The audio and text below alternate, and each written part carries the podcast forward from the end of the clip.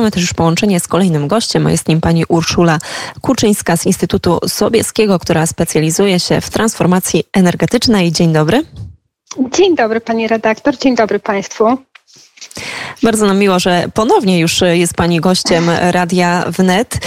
No właśnie, ostatnio rozmawialiśmy na temat kwestii kryzysu energetycznego, kwestii Niemiec i atomu. Być może dziś też jeszcze na moment do tej sprawy wrócimy, ale ostatnio zajęła się Pani bardzo ciekawym tematem, nowymi technologiami, ale można powiedzieć, że nie w taki sposób e, typowy, czyli tak zgodnie z trendami, wychwalając wszystko to, co związane właśnie z pojawieniem się nowinek technologicznych, a trochę w taki sposób bardziej obiektywny, być może nawet e, krytyczny. Proszę opowiedzieć, jak to jest z tymi obietnicami mm, technologicznymi. E, tak, e, faktycznie jest to temat, który mnie ostatnio zainteresował, a między innymi dlatego, że ja bardzo uważnie śledzę mm, wszelkie debaty, znaczy debatę publiczną i wszelkiego rodzaju dyskusje dotyczące kwestii energetycznych, transformacji energetycznej i nie tylko. E, I tam pojawia się mm, taki żelazny zestaw e, złotych recept e, bardzo często, tak? Przez lata na przykład ludzie mający głęboką świadomość tego, jak działają prawa fizyki i czym jest system elektroenergetyczny, próbowali walczyć z taką baśnią z mchu i paproci o tym, że możemy nagle zacząć zasilać się w stu procentach E, źródłami zależnymi od pogody, tak? czyli tylko i wyłącznie e, z użyciem energii wiatrowej, tylko i wyłącznie z użyciem e, energii słonecznej, ponieważ już za chwilę i już za moment nauczymy się i dowiemy się, jak przechowywać energię, tak żeby ona była dostępna wtedy, kiedy słońce nie świeci i kiedy nie wieje wiatr. No i wydaje mi się, że teraz jesteśmy świadkami momentu, E, historycznego tak, w tej debacie, kiedy ten, e, ten mit, który przez bardzo długi czas rządził wyobraźnią społeczną, tak, czyli że możemy e, w stu procentach zacząć zasilać się odnawialnymi źródłami energii tylko i wyłącznie, on zaczyna się kruszyć i, i upadać. Ale świadkowie i uczestnicy tej, tej debaty w międzyczasie zdążyli ukuć pojęcie tego, że no w energetyce trwają poszukiwania świętego grala, tak? czyli właśnie sposobu na międzysezonowe de facto magazynowanie dużych ilości energii. I cały czas byliśmy świadkami tego, że media podawały że już za chwilę, już za moment pojawił się nowy, wspaniały sposób, nowy, wspaniały pomysł na to, jak to, na to, jak to robić. E, natomiast jesteśmy w roku 2022. E, Rosja napada na Ukrainę. E, I okazuje się, że, że kurczę, że żaden z tych pomysłów nie możemy na nim w takim kryzysowym momencie polegać, ani się do niego odwołać, ponieważ żaden z nich nie został wdrożony, nie działa na szerszą, na szerszą skalę. E, I okazuje się, że tego typu, e, tego typu e, takich pomysłów funkcjonujących i zajmujących wyobraźnię społeczną, jak się rozejrzeć, jest dużo więcej i one się rozlewają dużo szerszą falą niż, niż sama energetyka. Chociaż no tam z uwagi na to, czym ja się zajmuję, są, są dla mnie najciekawsze i, i, najbardziej, i najbardziej widoczne. Więc, więc takim tropem, e, takim tropem e, szły moje e, ostatnie właśnie zainteresowania w tym temacie. I to jest faktycznie bardzo ciekawe. Jak rozumiem, to jest temat, który bardzo mocno jest widoczny na uniwersytetach, którym zajmują się studenci, zajmują się naukowcy. A czy sądzi Pani, że jest taka refleksja? No być może nawet nie musi być refleksja u polityków, u tych osób, które są decyzyjne, chociażby, nie wiem, za pracę nad polskim atomem, nad polskim projektem jądrowym, ale czy też jest jakaś współpraca pomiędzy chociażby właśnie naukowcami a politykami i taka refleksja, że być może warto byłoby no, zasięgnąć takiej opinii i porozmawiać z kimś, kto konkretnie się tym zajmuje, kto po prostu się na tym zna. E, to jest bardzo ciekawe pytanie i, e, i bardzo, bardzo, bardzo się cieszę, że, że ono pada. Dlatego, e, że mm, temat, tak jakby w środowisku naukowym jako takim, tego technooptymizmu, pojawił się stosunkowo, stosunkowo niedawno, natomiast wszedł, że tak powiem, na scenę z przytupem i wszedł z przytupem również na scenę polityczną, bo pojawił się na przykład w Wielkiej Brytanii, która jest znana z tego, że jeśli chodzi chodzi o kwestie energetyczne między innymi, ale nie tylko, idzie swoją drogą, własną ścieżką i nie ogląda się na innych, no czym czasami wychodzi dobrze, czasami wychodzi źle, ale po prostu podejmuje absolutnie autonomiczne decyzje.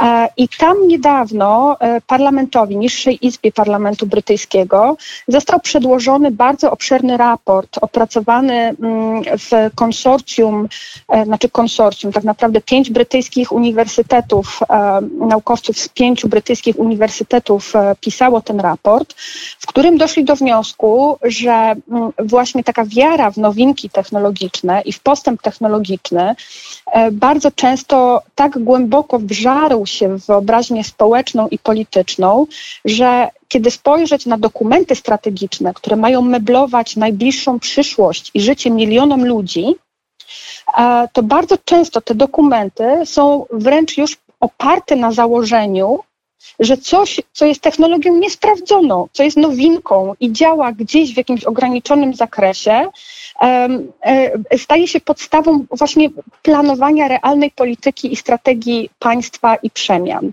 I to na przykład, e, jeżeli odejść od realiów brytyjskich, widać e, w Niemczech, gdzie cała Energiewende i odejście od atomu było właśnie oparte o wiarę, że w międzyczasie pojawi się cudowny sposób na, magaz- na magazynowanie energii, e, a e, w międzyczasie będziemy się wspierać rosyjskim gazem e, de facto. Tak? Natomiast docelowo, docelowo to miało być właśnie 100%, 100% OZE, a tym cudownym magazynem energii był rosyjski, był rosyjski gaz.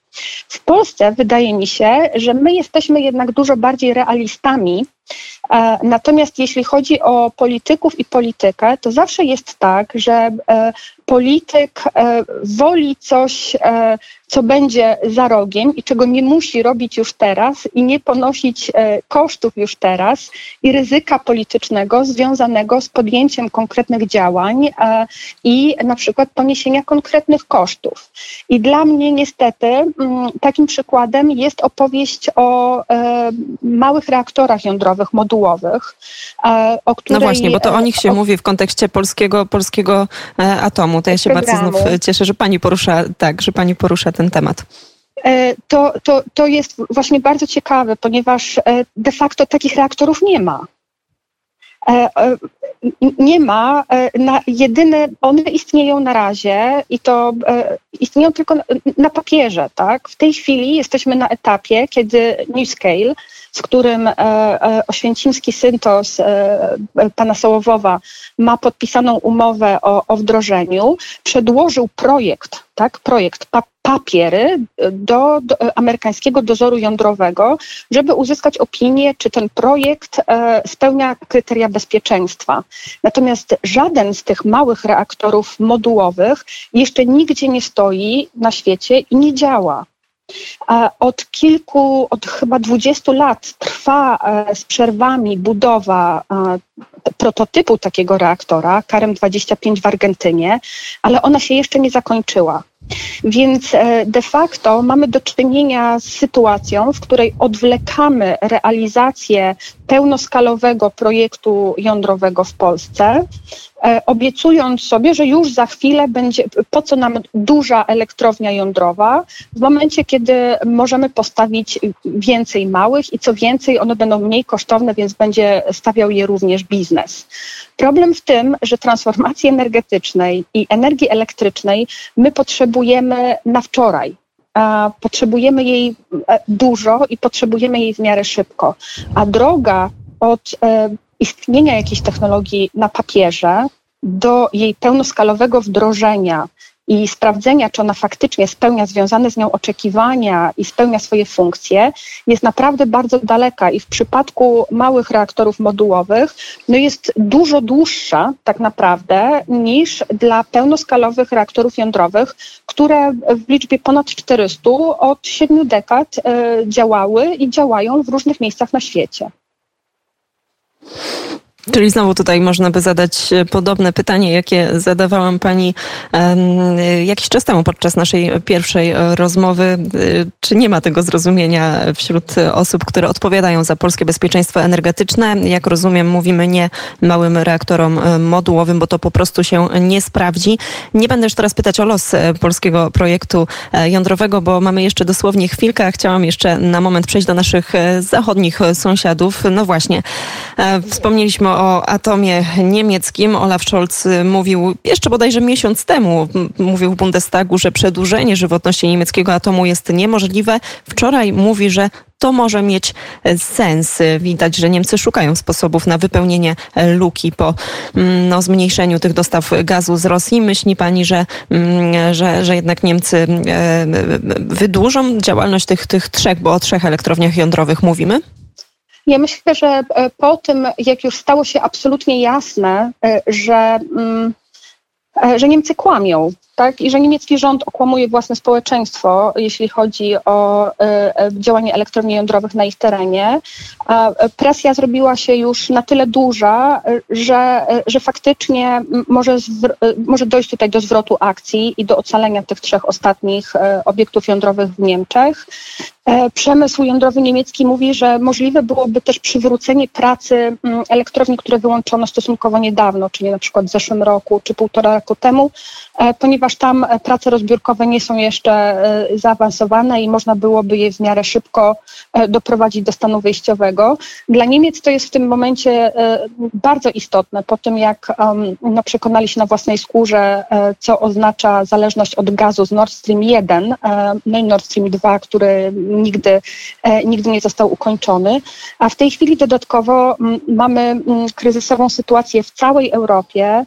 E, mamy też falę upałów e, i straszliwej suszy, nie tylko w Polsce, ale również na przykład we Francji, gdzie Francja, będąca ogromnym eksporterem energii netto, do sąsiadów krajów odściennych od lat e, z uwagi na duży udział e, mocy jądrowych w swoim systemie, musiała zmniejszyć, zmniejszyć ich moc z uwagi na mm, problem, problem z chłodzeniem. W sensie wody w rzekach jest tak mało, że, że elektrownie muszą obniżyć moc, aby nie podnosić temperatury wody, która w nich płynie.